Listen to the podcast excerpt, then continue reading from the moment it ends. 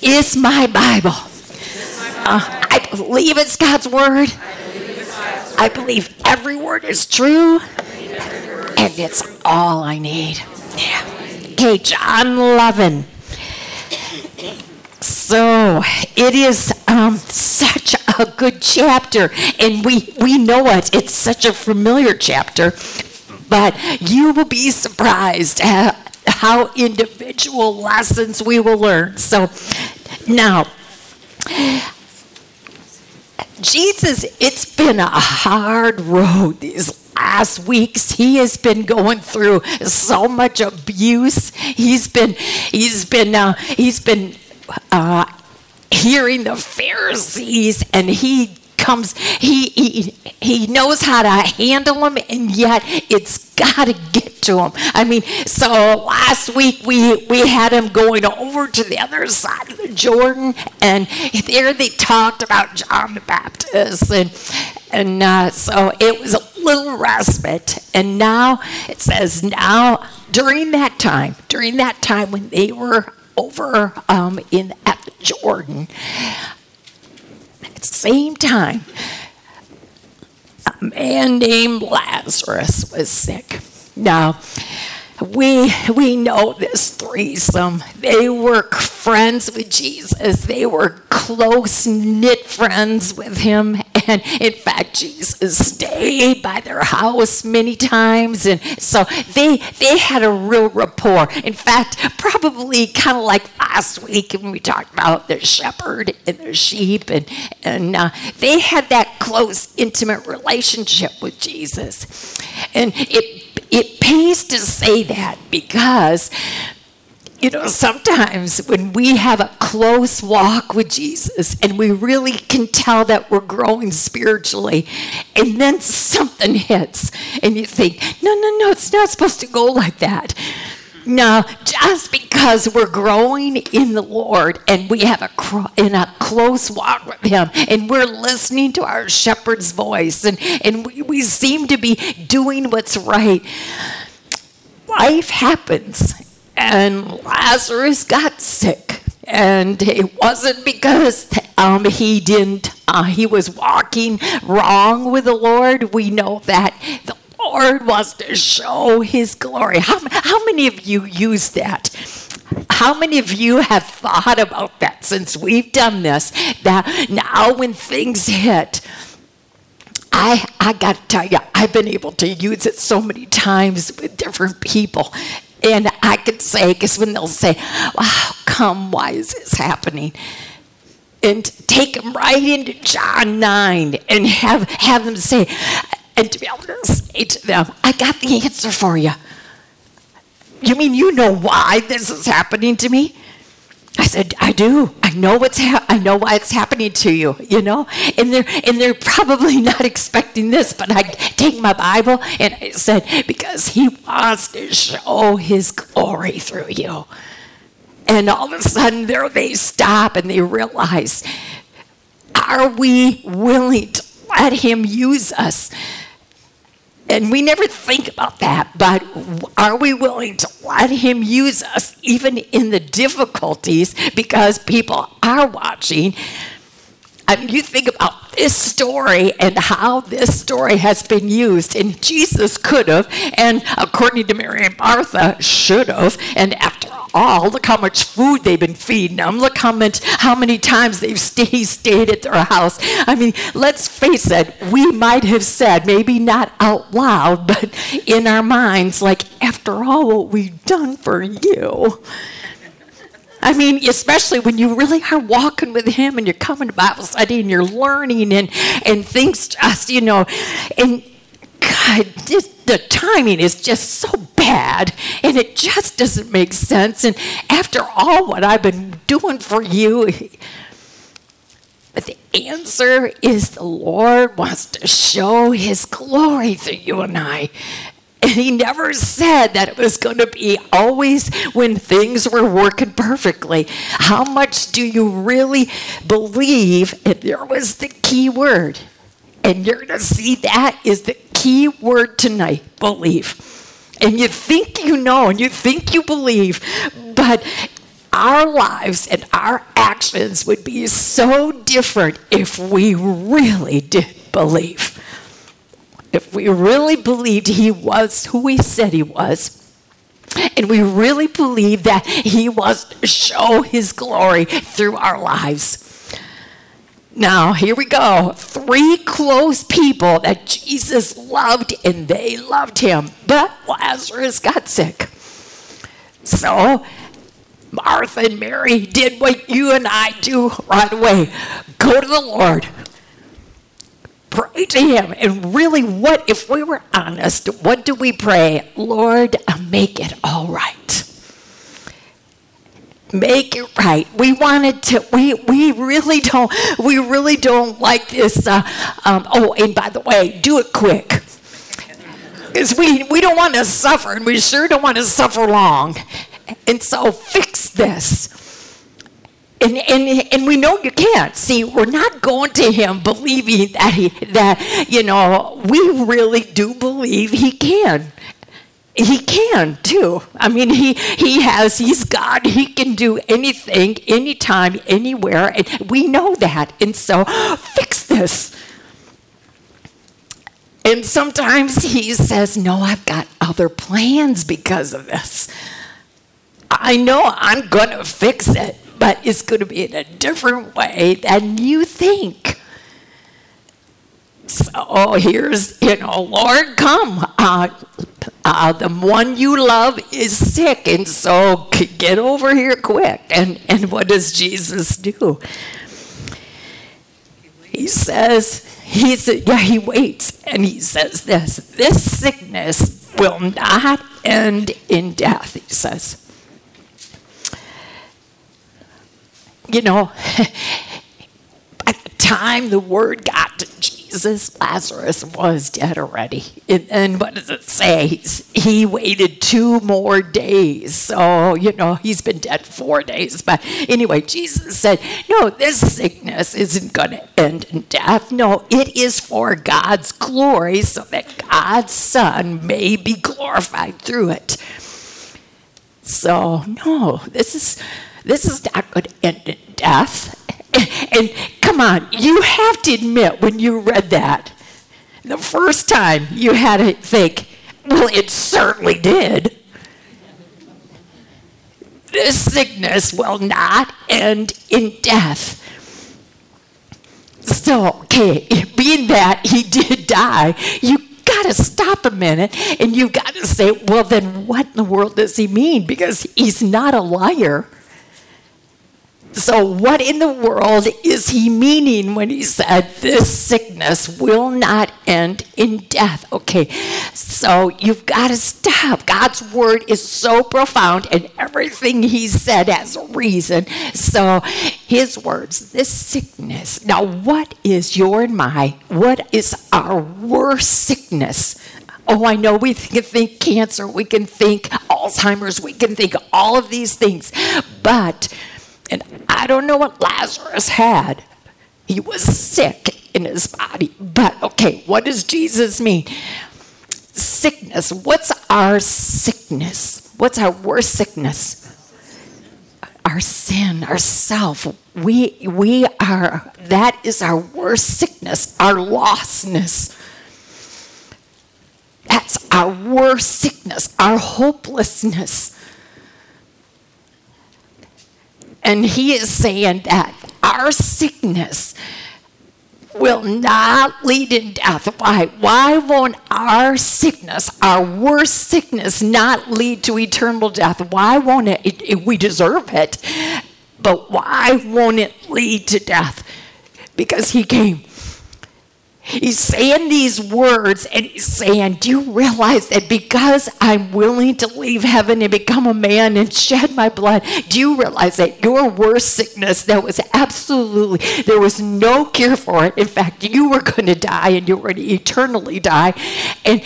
But because I was willing to come, your sickness will not end in death. See, it's so much more, it's so much richer, it's so much more beautiful than just reading the words in your mind. You're thinking, well, he did die. baptized. So what in the world did he mean? But he's trying to show you and I, you put so much into your human bodies. You should be thinking so much more about that part of you that determines whether you eternally live or whether you eternally die. And from last week's lesson, there is only one gateway you can go through to make sure you have the eternal life. You walk into that salvation pin. You go into that. There's only one entry. And if you try to get in any other way, it doesn't work. The world's ways of trying to get into heaven, they don't work. Oh, it seems to be more reasonable. It seems to be, good works, all those kinds of things. But no. The world's lying to you. There's only one way into that salvation pen. And then their shepherd will know you by name and call you out. That means once you've been to the cross, he then calls you back into life and says, now you listen, you follow your shepherd. That story last week, that is the gospel message, and it is how we are to live after we're saved. It's just the simplest story, but it says it all. This is what he expects. Very easy to understand. You come into salvation through me, and then because I was willing to save you when you didn't deserve it, this is what I expect in return. You live the rest of your life listening and following me. That's the terms. And I don't know how we've gotten so far off from the terms, because this is it. This is how he expects us not only to be saved, but then to live our life after our salvation. Not questions. This is the way it is. These are his terms. And so when we hear this story now, he's just kind of pretty much reiterating that because of me, your sinful, hopeless self will not end in eternal death.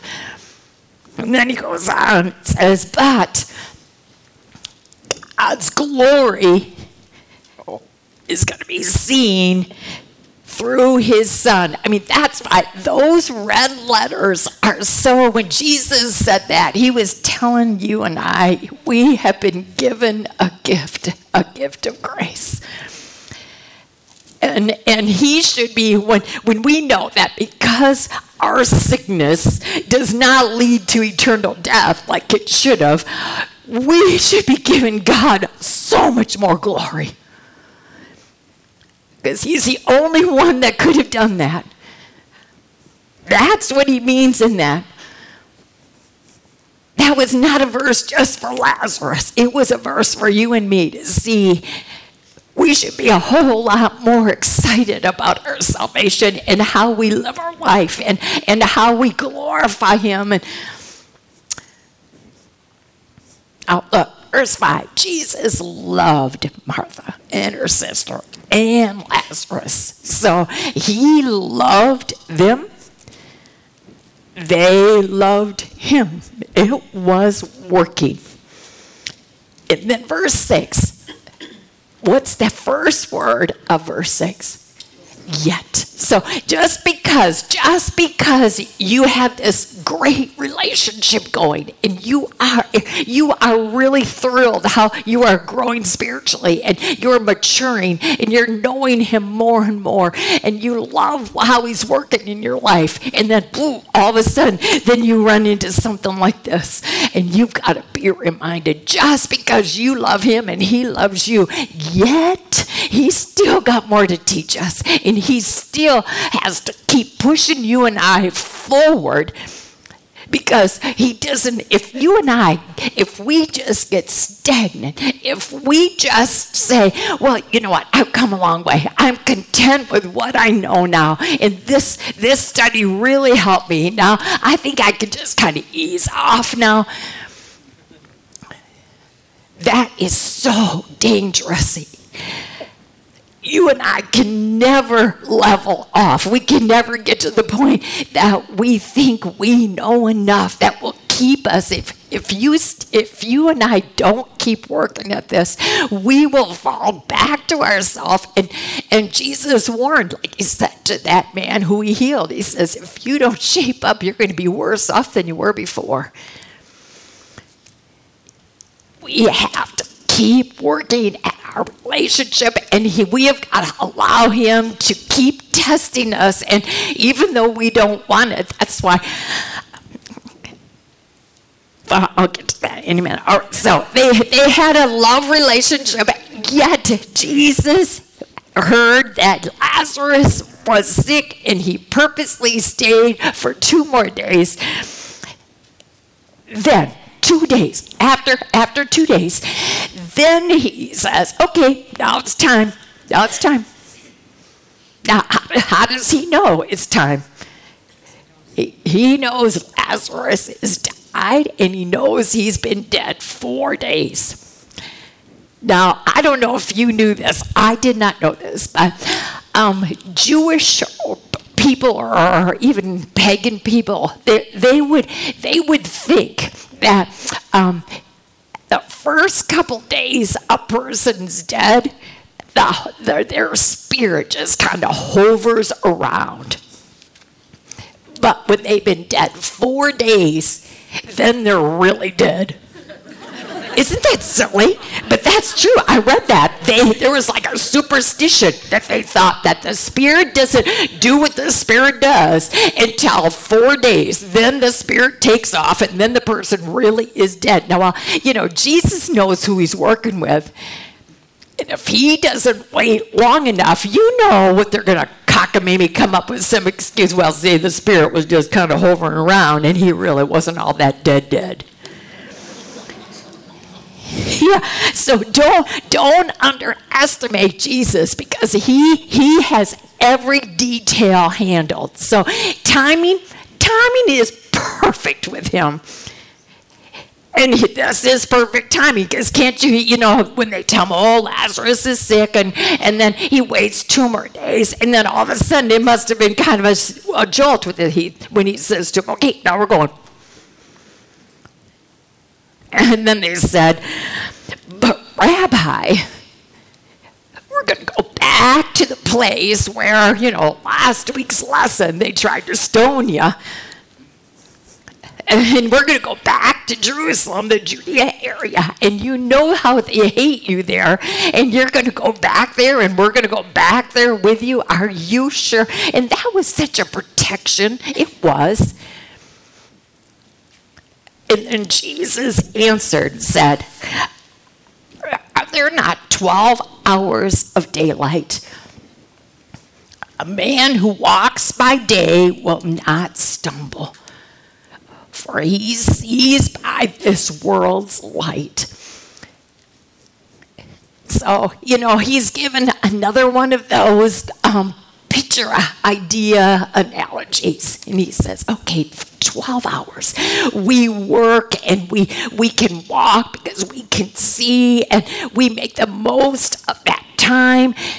And he is saying that when we walk with him in the light of his word, in the light of who he is, he says, I am the light. When we listen to the shepherd's voice and we follow him, when we are walking in the light, he says, you won't stumble. When you're listening to me, even though you might not like my direction, you might not like the road I put you on, you know me so well, and we love each other so much that by now you trust me, and you keep following me, because I won't ever lead my child down the wrong path.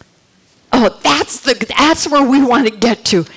That we stay walking in the daylight. We keep walking in the light. We keep following the shepherd, and then we will not stumble, because when he says, but in the night, when it's night, he stumbles, for there is no light. There's only 2 roads. We either walk on the road of light, or we go to the road of self. And it can happen, and we're going to see it in these women. We're going to see with Martha especially how quick we can be walking on the right road, walking in the light, and then how quick something can cause us to stumble. And when we're on the road of self, we will stumble. And what he means, what stumbles you and I? Fear and worry. And those are the two, grief and emotions. Sometimes, remember we've talked about when emotions get bigger than our faith. We will see that in this lesson as well, and how quick our human nature can get bigger than our faith. And then all of a sudden we've gotten off to the wrong road, and then we start stumbling with our worries and our fears and in our panics and listening to all what looks so hopeless, and then you start stumbling. So he said, when you walk in the light, and he's using the 12 hours a day, of course. But he's saying, when you choose to stay on the road, walking in the light, because you can see and you know his course of direction, you're moving according to his commands. And he's got them. He's got directions right in here. So he says, you get off without light, which means the road of you, because there's no light there. And then you watch. You wonder why you stumble, why you fall into self-pity, why all of a sudden you've gotten into that, I'm down and I'm discouraged and I'm defeated and in this feeling of hopelessness and I can't see my way out of this. You have just moved off the road of light, the road of hope, the road of his word, and you've gone to the road of self, and you and I are stumbling. So again, in those couple of verses, he's saying, you've got a choice, and you better know, and you better now, the Holy Spirit's going to help you recall this, because when you're walking in the light, you can just, it's like the song says, when you're walking in the light of his word, what glory he sheds on your way. And then know when you all of a sudden feel discouraged and despair and hopeless and you just are floundering and you feel sorry for yourself and all of a sudden you better know that you moved. He didn't. You just moved from one road to the next. He said, our friend Lazarus has fallen asleep, but I'm going to wake him up. And his disciples replied, I could have put in there, and Linnell's mom replied, because my mom used to say this all the time. She used to say to me, sleep is the best thing when you're sick, because sleep heals the body. When you're sleeping, your body is healing. I don't know how I just remembered that. That was probably her way of keeping me in bed or something. But I do believe there is truth to that, and it made me smile because that must be common reasoning because the disciples said that. Well, why would you wake him? He's sick and he's finally sleeping. He's probably, his fever probably broke. He's probably weary. Why would you wake him? His body's healing now.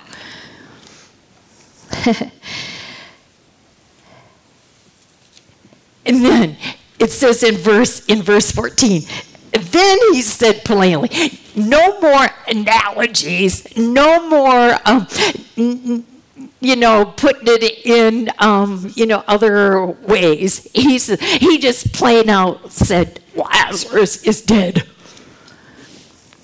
That had been a jolt. Because they heard him say, his sickness will not lead to death. his sickness. I mean, they heard him say that just about 5 minutes before. And so when he says, no, I'm going to go wake him up. No, don't wake him up. And I think Jesus is saying, you know what? Enough analogies. He's dead. And then he says these words. And I think sometimes we read them too fast, because if you really slow down, again, this did not make sense at first, does it? When he says, Lazarus is dead, and for your sake, I'm glad. I mean, doesn't that sound cruel? For your sake, I'm glad I wasn't there and that he died. And then I got to keep reading. And he says, I'm glad because, see, you've watched me heal the sick. You've watched me heal the blind. You've watched all this. But you haven't seen this. And I am going to prove it. He's running out of earthly time, and he knows it. And he wants them to have a glimpse of what resurrection is all about. So he says, Lazarus is dead, and for your sake, because you are going to see something, for your sake, I am glad I wasn't there, so that now you may believe. I told you a while ago, believe tonight is your word, because he is going to check. It's because, believe, it's so easy to say, oh, sure, I believe. Oh, yes, I believe his timing is perfect. And yet we'll go home and we'll just bellyache because it's not happening fast enough. But 10 minutes ago, you were sitting in Bible study singing, in his time, he makes all things beautiful. Aren't I right? We are so human like this. And Jesus knows. He knows that it's so easy for religious people to say all those right words. And he's saying, I am done with that. I want to make sure that you believe so that it changes how you act and look and how you know me. Because how we really believe determines if we really know him or not. And again, the West Michigan theology, West Michigan religion is so dangerous. It's eternally dangerous. West Michigan religion, got to be so careful, because we can know the jargon. We can know the words. We know when to use them. And he says, you know what? I see through that. I want to make sure that you really do believe so that it will change you. And so I'm glad that I wasn't there. I could have healed his sickness, but I'm glad I wasn't, because the depth of your belief is going to go a lot farther when you watch this. And see, that's what he's trying to say to you and me. Are you willing to let me show myself through this? Because you are going to know me and love me and believe in me a whole lot more if I do this, versus if you got your way. So are we willing to trust him? And are we willing to surrender ourselves, because we know that his timing and his working is really perfect? And so he says, okay, let's go. Let's go to him. And then Thomas, and we know Thomas, we know him, and later on, we know he's the one that says, no, I am not going to believe unless I see and put my fingers right there. I think every disciple had a unique, they were all unique. And they had, like Philip. Remember, Philip was the one that in the feeding of the 5,000. Remember, Philip said, let's figure. Because Jesus said to him, now, Philip, how are we going to, we're going to feed these people. And Philip, I think he was the numbers guy. And he was trying to figure, let's see, we got a few little fish and a few little loaves. And I think he is the accountant in the group. I think he's kind of figuring that out. He's got that mind thing going. Thomas, I think Thomas's personality was, just common sense. Thomas was just, you know what, I just, am full of common sense. And if I can't reason it out, and I think he is thinking here, we just left that hornet's nest. They had the stones in their hands. We haven't really been gone that long for it to cool off, and we're going right back in there. They still are hot as hot can be. In all common reasoning, Thomas is saying, I don't know. And so when Jesus says we're going, Thomas is going to be the one to say, well, then let's go, that we may die with him. I think he's just logic. Thomas is logical. And he's just saying, you know what? Okay, then if he is headstrong and he's going back, even though we tried to warn him, we tried to make him realize the logical thing. This isn't the wise thing to do when it comes to keeping you safe. But okay, then we'll go and die with you. Now, on Jesus' arrival, he found Lazarus had already been in the tomb 4 days. Now, when you read that, you think, oh, that was kind of a surprise to Jesus. No, wasn't it a surprise to Jesus? He found out, they're going to say, he's been dead 4 days. And Jesus knows that's why he purposely waited 2 more days and then said, okay, now it's time. 4 days. So Bethany was less than 2 miles from Jerusalem, and many Jews had come to Martha and Mary to comfort them in the loss of their brother. Now, I think you would say you can understand that if you've lost a loved one. Was it helpful when people came and maybe he didn't say much, but they were there for you? Is there something to when people comfort you, when people take the time to care for you, or cook for you, or bake for you, or just show that they love you and they want to be there at your difficult time? I think if you've been through that, you will say that is so helpful, and it does feel good, doesn't it? When you are just loved, you feel like it's you're being hugged. And you're vulnerable and in your need, you have people that are coming around you, and it feels so good. And I think that this is what they did. They came around, Mary and Martha, and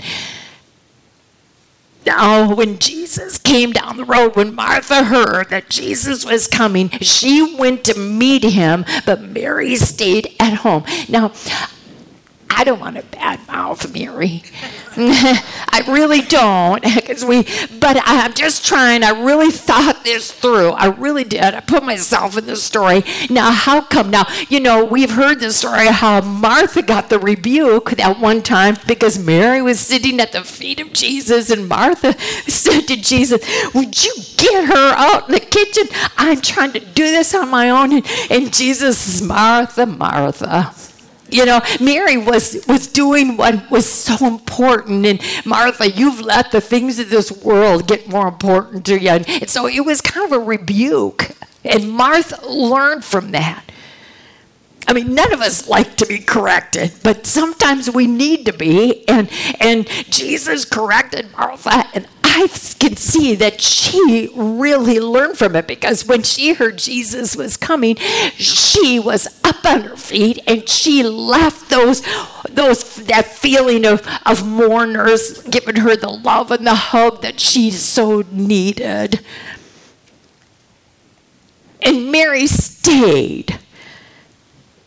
Now, Martha and Mary pretty much said the same thing to Jesus, made statements to Jesus, but God, I want you to see Martha continued in her statement. Mary didn't. So listen to this. Lord, if you had been here, my brother would not have died. I mean, they knew Jesus loved Lazarus, and if you would have come, we've watched so many miracles, and if you would have been here, we know because you loved him, you would have healed him. He wouldn't have died. But look at verse 22. She continued. She might not, she would have wished Jesus would have come and healed her brother. But then she is willing, and this takes so much faith to say, but I know. Oh, those are three great words, but I know. This is what I would have liked. I'm going to just be honest with you, Lord. If you would have been here, and I know Lazarus wouldn't have died, but I know. Those are three surrender words, but I know. That even now, even in this, even though it didn't go the way I wanted, I know even now God will give you whatever you ask. In other words, your will, whatever it is perfect. Do you know that is the best prayer you and I can pray? It's simple, it's direct. You're pouring your heart out, Lord. I know that you can do this, but whatever your will is, even now, I'm going to let you have it. Have your way.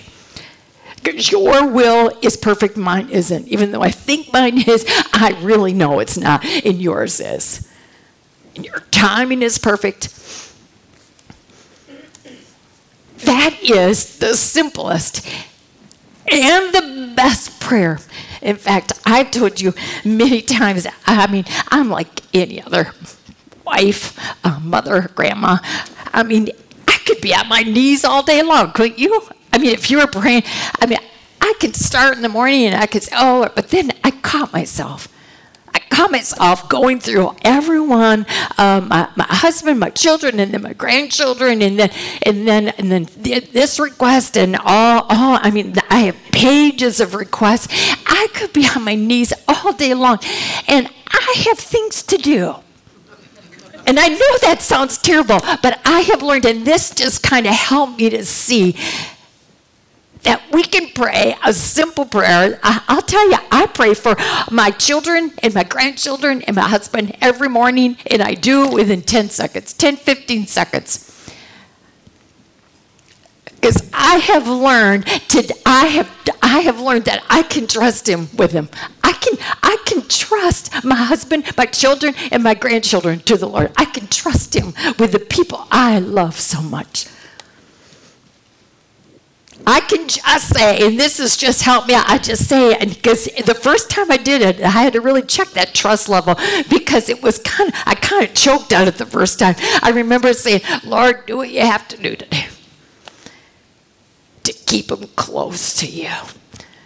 There's nothing I want more for Tom, for Chad, for Jason, for my 7 grandkids. There's nothing I want more for them. No, I was praying before. Oh, you know how this was having a little trouble in school, and somebody just wasn't nice to her the other day, and Lord, just clobber that kid, would you? That's kind of what you want. Just make it so it's nice and easy for them.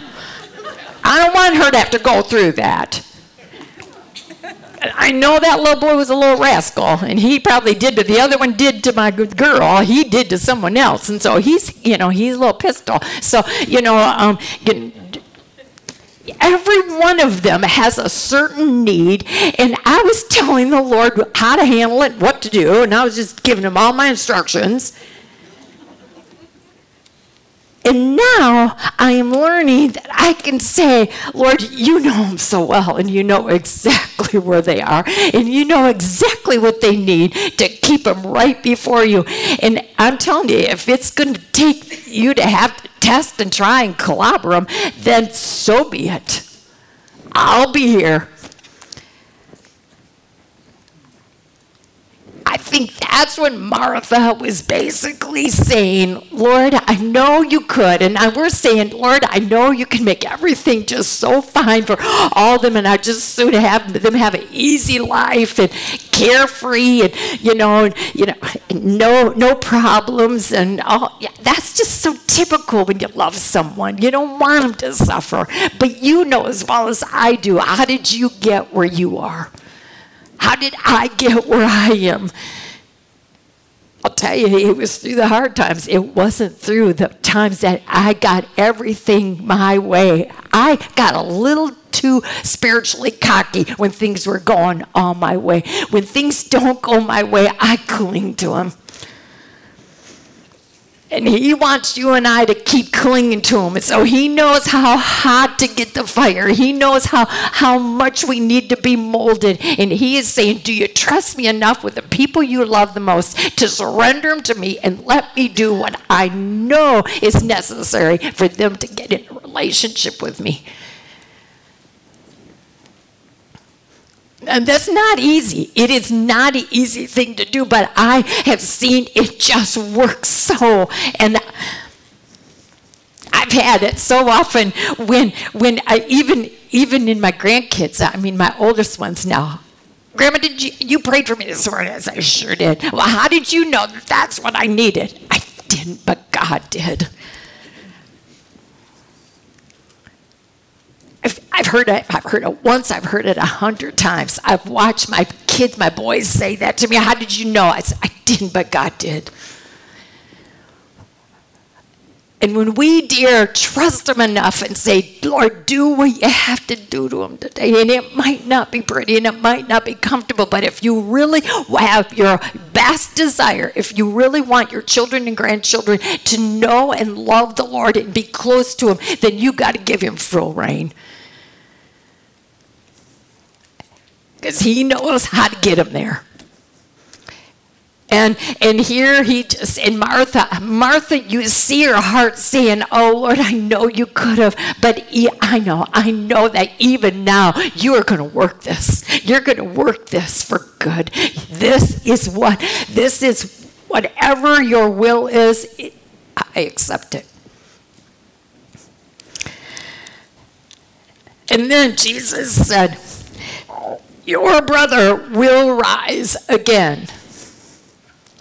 See, look how she's grown. I know it. And I'm sure she even said that with a smile on her face. Because even in the hardest, death is the hardest. That's the toughest test. That's why David said, even though you walk through the valley of the shadow of death, even though, he says, because he knows that's the hardest one.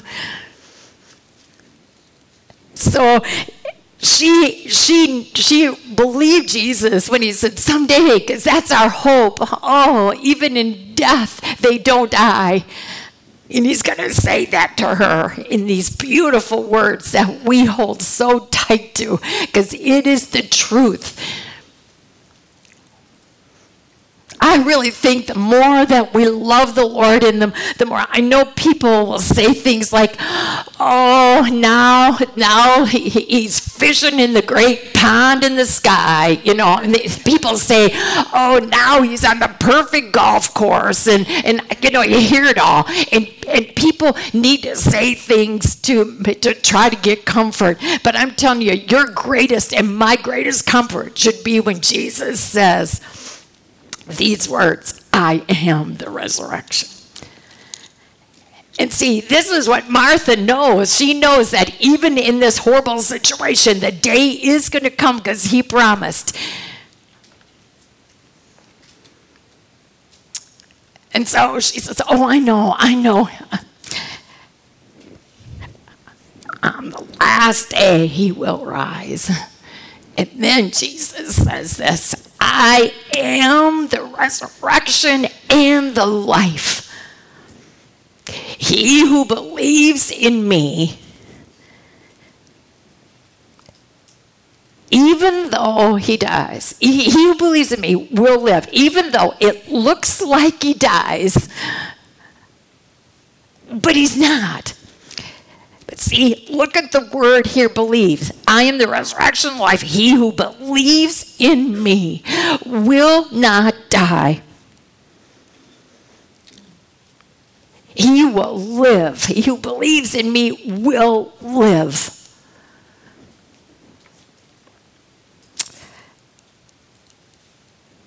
And he who believes in me will never die. That is, those words, I mean, you can just picture, because we know and we don't understand it all. And when we get into Revelation, we're not trying to figure everything out. But the hope is that this verse, he's saying, that person, if you really believe in me, they don't die.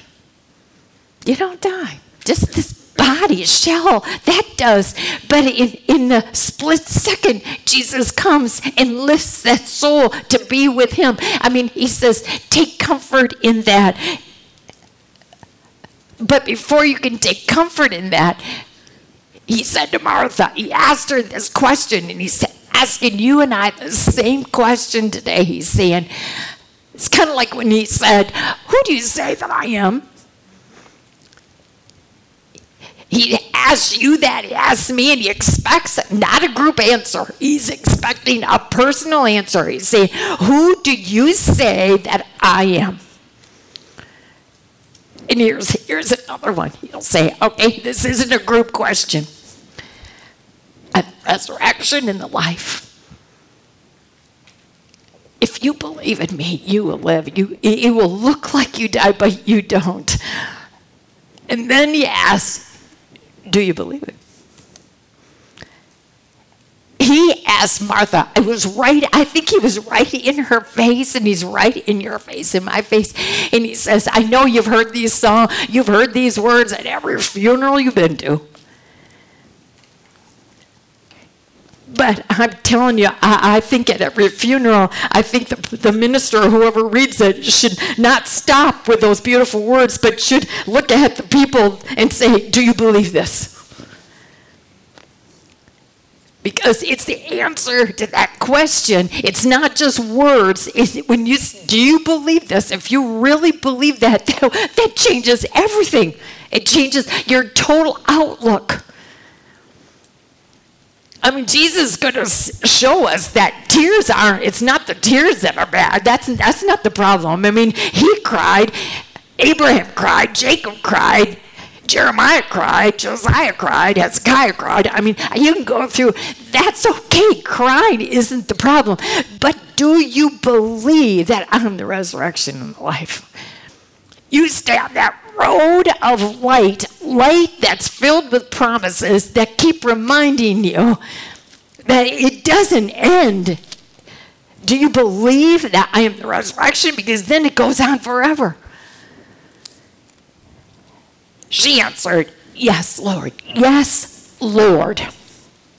I believe that you are the Christ, the Son of God, who was to come into the world. Oh, that's what Jesus wants to hear you and I say. Yes, Lord. After that, she had said this. She went back, called her sister Mary aside. The teacher is here, and when Mary heard it, and is asking for you, and Mary, boom, all of a sudden, she's up on her feet. And she got up quickly and went to him. Now, Jesus had not yet entered the village, but was still at the place where Martha had met him. And when the Jews who had been with Mary in the house, comforting her, had noticed how quickly she got up and went out, they followed her, supposing she was going to the tomb to mourn there now. And when Jesus reached the place where Jesus was and saw him, she fell at his feet and said, Lord, if you had been here, my brother would not have died. Now, isn't that true? She said the same thing Martha did. But what did she not say? But I know that even now, your will in this is perfect. She didn't say that, and that is, to me, is a world of difference. we can all say to the Lord, oh, we know you could have changed the whole situation in this scenario and made everything right, but are we willing to go as far as Martha and not stop at Mary, because it's so tempting to just stop there. You should have and you could have, and why didn't you? It was Martha that went on and said, but I know. Are we willing to say, but I know that even though it's not what I wanted, you know what's best. God will give you whatever you ask, and that means that his will is perfect. He doesn't know how to do anything but be perfect, because he is perfect, so it can't mean anything but that. She surrendered and resolved. She made that conscientious choice to say, but I know that even now. When Jesus saw her weeping, because she left the mourners just because she thought she better get up and go to Jesus. And then when she said that, Lord, why didn't you get here? And you could have, you wouldn't have died. She just kept the tears, this uncontrolled, this grief that was out of control. She didn't let her faith take over like Martha did. And this is where it gets dangerous. It's not that you can't cry. It's not that you can't feel. But do we run the danger of letting our emotions get bigger than what we know? If you don't say, but I know that even in this, you're up to something for my good. And that your plan is perfect and your time is perfect. I know I sing the songs and they all sound so good when I'm singing them, but I believe them.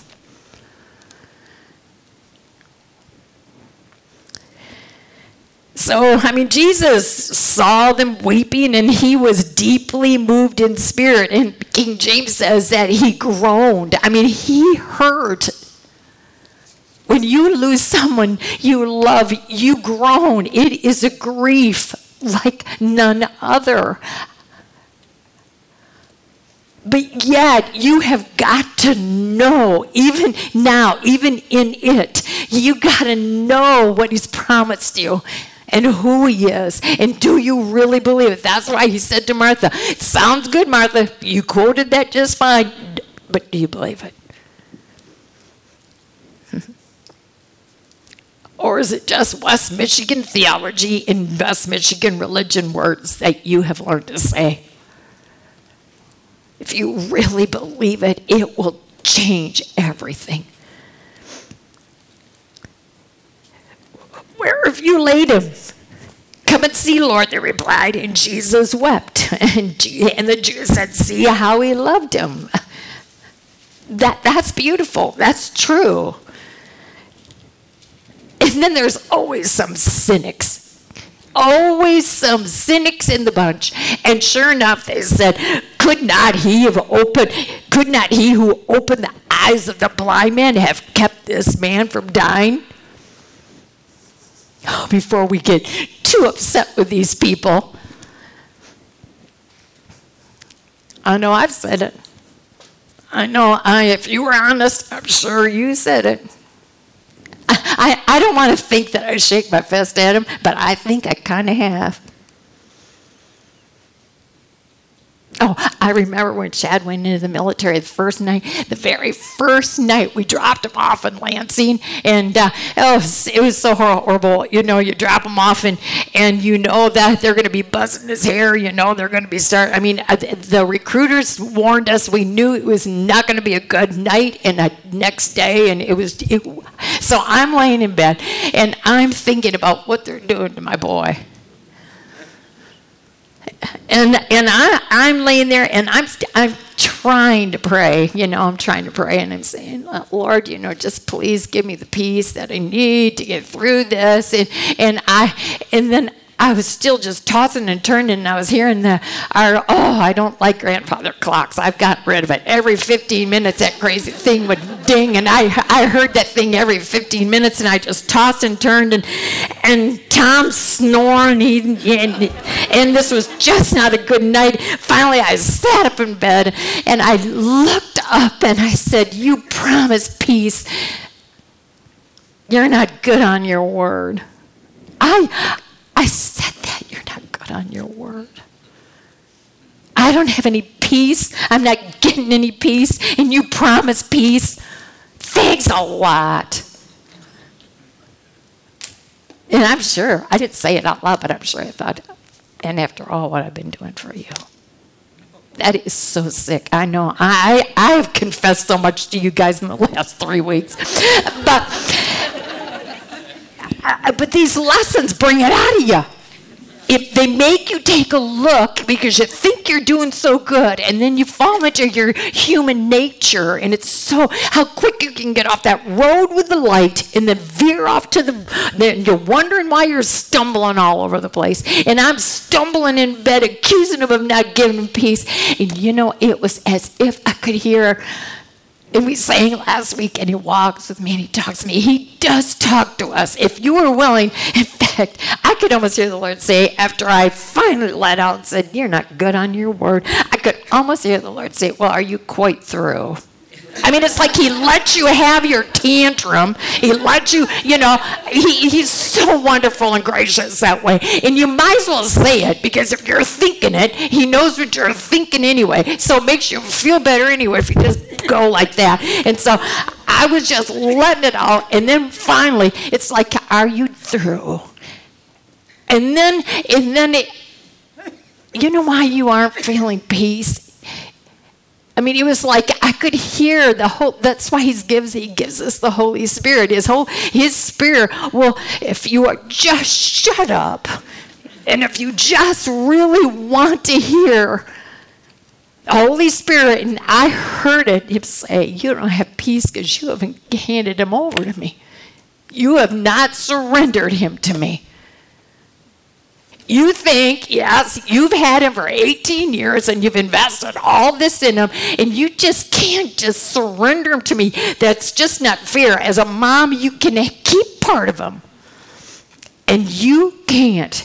You either give him to me or you think you can control." And I know that was the problem. I knew that I hadn't said these words. I had not said these words. "Here's my boy. Do with him." I was still, you know, spending half the night. I want this, and I don't want him to have such short hair, and I don't really want them to be kicking him and spitting on him, and I really don't, you know. I mean, those first few days, you know it's going to be, they're going to be screaming in his face. And Chad told me when in one of his letters, he said, "I broke easy." He says, because that's what the Marines do. He says, you better break easy because they will break you. Eventually they will, because they want to mold you into what they need you to be. And he learned that you know, is a good thing. Let them do what they know is best to get you into the position of becoming a Marine. But I knew that I hadn't surrendered him. I did not let go. "Lord, do what you have to do." Because it was past Marine boot camp, and then Chad was going to go and be a Marine officer. So we went to Quantico to be, he was going to be a Marine officer. And he went from California to Virginia, and he was in officers candidate school. And it was there, after I had finally surrendered him, that was where he decided that, you know what, this isn't where I'm called. But the Lord had to corner me in this Marine bunk, so I finally listened to him. And he finished his officer's training, and then he went into the reserves instead of accepting his officer position because he felt the call to ministry. But, you know, I think we... In our holding on so tight instead of daring to surrender, the The Lord knows what he's doing, and he knows what they got to go through. And I needed to grow. And he said, until you surrender him to me, you are not going to have that peace. And I'm telling you, I finally, for the first time, just gave him Chad. I said, you got him. You do with him what you have to do to break him, to remold him into what you have called him, created him to be. And I got to tell you, I did not hear the next 15-minute gong. I was sleeping. I just think that this is what he is saying. He said, don't get so cynical, because yes, he could do this. He could do everything just the way you wanted it, but he knows he's got a better plan, because he knows what he's got to do to get us to the place that we not only love him, but trust him.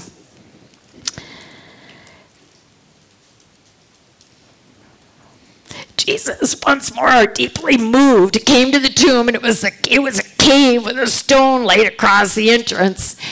We can picture that, right? I mean, it's a cave and a big stone, and he says, take away the stone. Take away the stone. Look at verse 39. After Jesus says, take away the stone, look what Martha said, who just 10 minutes before said, Lord, I believe. And look how quick she said what? But Lord. I'll tell you, the majority of the time when the Lord asks you to do something, it is not going to make sense. And when you watch him work in your life through some tragedy or suffering or some obstacle, it is not going to be logical. And watch, when you still do not quite believe, and you still haven't totally surrendered, and there's still a but, Lord.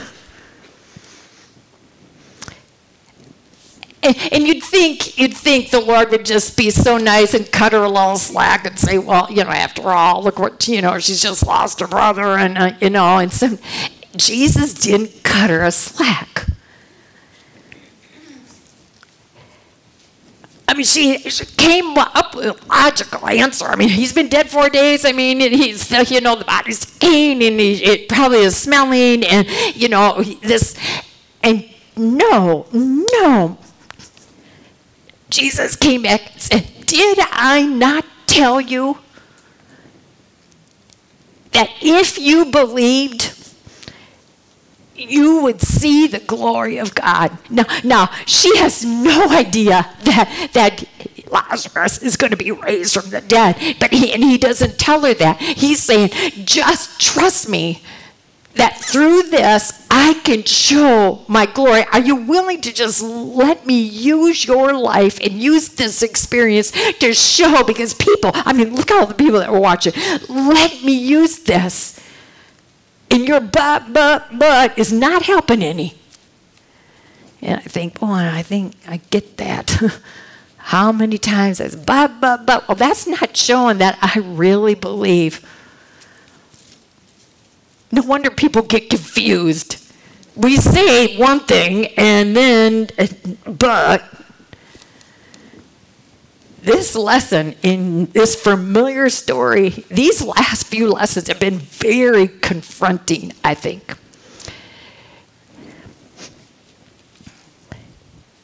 They took away the stone, and Jesus looked up and said, Father, I thank you that you have heard me. I knew that you always hear me, but I said this for the benefit of the people standing here, that they may believe that you sent me. I laughed out loud. He uses everything. Lord, I thank you that you hear me. Now, I know you do, but I'm saying this just so the people who are listening can know. He's using every opportunity. I want them to believe the way I believe. I want them to believe that you sent me. I want them to have all of this so that they can know me in a way that will change their life. And when he had said this, Jesus called in a loud voice. And I don't know if it was volume loud, but when he said, "Lazarus, come out," do you think that it was said with power and authority? And again, I don't know how loud it was, but he said it that everybody heard that he meant business. Lazarus, come out. And here comes Lazarus. He comes out with his hands and his feet wrapped with strips of linen and a cloth around his face. I mean, that hadn't been a sight. Now, this was different than Jesus' resurrection, remember? When Jesus rose from the dead, remember, he was like, he evaporated out of the clothes, and he was in a new body, and he was, I mean, he came out in the grave clothes, and when they unwrapped him, he's got the same skin, the same, you know, because Jesus was the first person that rose never to die again. Anybody else who was raised from the dead in Old Testament or New before Jesus, every other one of them was raised back to their human bodies and had to die again. So, you know, and you want to say, well, 4 days, where was it, Lazarus? So I have no answer. I have no answer. Put that on your list. Well, we're going to be able to talk about someday. But I don't know. All I know is that when Jesus said, "Come out," he did. He came out, and then he said, "Unwrap him. Take off those grave clothes." If this resurrection isn't such a symbol of what you and I are like when you go to the cross, we are dead in ourselves, right? When we go to the cross, that's why we're so humbled and blind, because we know we can't save ourselves. So we go to the cross, and it's just like we are just so wrapped in bondage and sin, and it's like dead clothes that we're just caught up in. And when Jesus says, "Take them off," we come back in our same skin, and we're the same person, really, except that inside it's no longer I, it's Jesus who lives. And so even though we might look physically the same, we are totally different because we have been set free. The bondage of sin and eternal death is gone, and it's when those dead clothes are taken off at the cross. What are they replaced with? We don't leave stark naked. We leave to live this life in our same bodies, but spiritually, what new clothes are we wearing? The righteous clothes, the white robe of righteousness. We are wearing those clothes. This was such a picture how we come so dead and bound in our own self, and Jesus tells us to take them off. You've been set free. I think that's why he said to the adulterous woman, "Now go live it up. Go live in peace." Do you really believe that you've been saved? And now let me start the change process. Therefore, many of the Jews who had come to visit Mary had seen what Jesus did and put their faith in him. I mean, obviously, some who saw that were willing to believe him. But some of them went to the Pharisees and told them what Jesus had done. Then the chief priests and the Pharisees called a meeting of the Sanhedrin. "What are we accomplishing? Here's this man performing many miraculous signs. If we let him go on like this, everyone will believe in him, and then the Romans will come and take away both our place and our nation." Oh, Carol, you said it. How selfish can you get? How many times haven't I stood up here in these last few weeks and say, how could they not have believed? How could they not have understood? He used analogies and demonstrations, and I mean, it couldn't have been any simpler. Shepherd, sheep, one gate. I mean, nope, they didn't get it. Nope, they didn't understand. It's not that they couldn't. they wouldn't. And here they hear, he told Lazarus, come forth, and he walked out. Even if that's not understandable, wouldn't you think they would come and say, well, you know, I'm adding this all up, but let's sit and talk about this. We've got a few questions, and he can't wait to answer your questions if you come sincerely and with a desire to really want to know. He knows this is hard to digest all at once, but if you come every week and you study every day, he's saying, I can see that they really want to know. Then that's why every week you're gonna be different than you were last week. But if you don't want to, and it is a big question. Do you really believe this? That's a monumental, life-changing question. Who do you really say that I am? Who am I really in your life? Do you really believe this? Or is it just nice stories that you've heard since you were a little kid?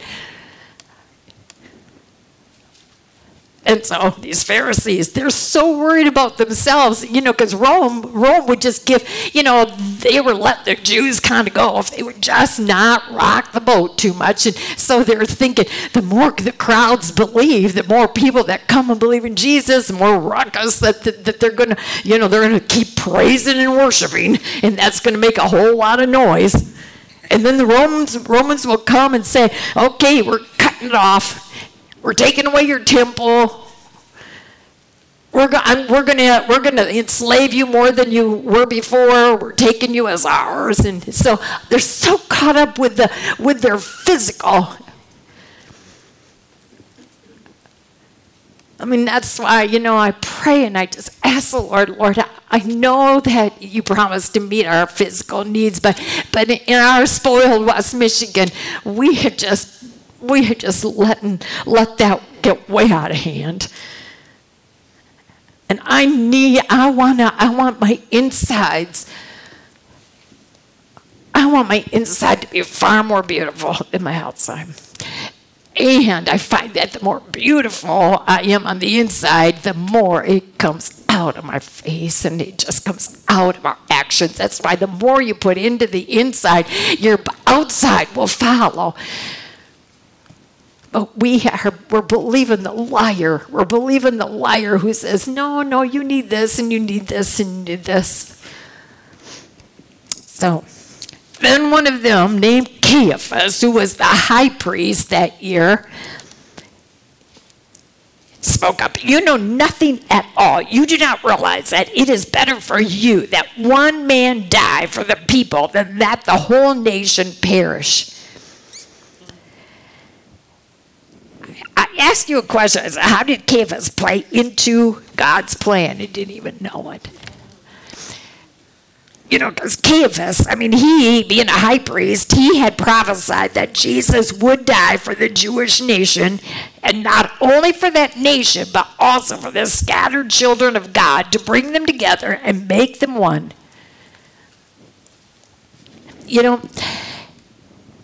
I'm going to make a statement. You can take it or leave it, but, it's the only way I can make understanding on this. Caiaphas is a high priest. He should know better. He's been raised in this, because high priests get passed on from father and all that. So he should know. He knows that Old Testament. He knows what was prophesied. He, of all people, should know.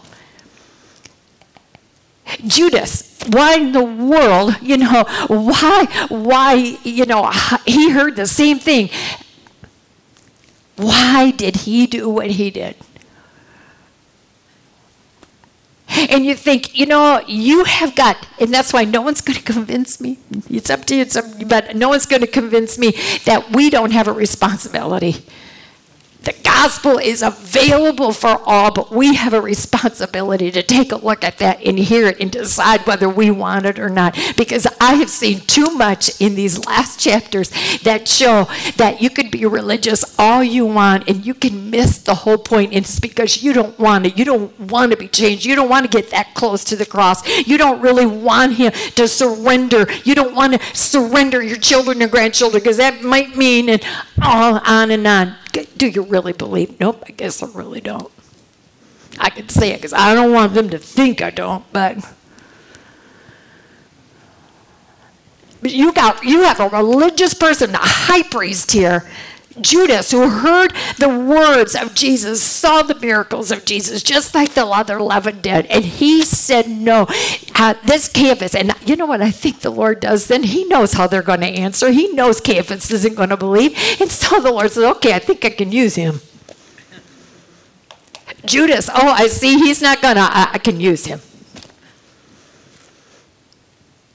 I mean, you know, they could have had as much as anybody else, but because the Lord foreknows, he knows, I'm going to use them. And here is a religious high priest that chose not to believe, and everybody thought, oh, he's such a smart mouth. He's telling them all about, oh, let's get rid of one man for the sake of the whole nation. Oh, that makes good sense. You know, no, that didn't make sense, except the Lord said, okay, I'll use that. I'll let him and Judas be they'll be stepping stones to the cross. Oh, that makes me shiver sometimes. I think, oh dear, in my disobedience and in my selfishness, in my choosing to walk the self road because I don't really want to surrender because I'm afraid of what's going to happen. In my selfishness, I'm thinking to myself, not only what have I missed myself, but what am I causing in someone else's life? Because people are watching. Therefore, Jesus no longer, he didn't move around publicly because they already started, they plotted to take his life. And instead, he withdrew to a region near the desert, a village called Ephraim, and where he stayed with his disciples. And when it was almost time for the Jewish Passover, many went up from the country to Jerusalem for the ceremonial cleansing before the Passover. They kept looking for Jesus. And as they stood in the temple area, they asked one another, what do you think? Is he coming to the feast at all? But the chief priests and Pharisees had given orders that if anyone found out where Jesus was, he should report it so that they might arrest him. I wonder who was hearing that, saying, I might be able to cash in on this. I might be able to make a little money here. Oh, and even more than money, I might be able to be a real big shot here. Who do you think is hearing that? If you don't hear Jesus, you hear self. And you know, you knew Jesus. Judas was hearing this.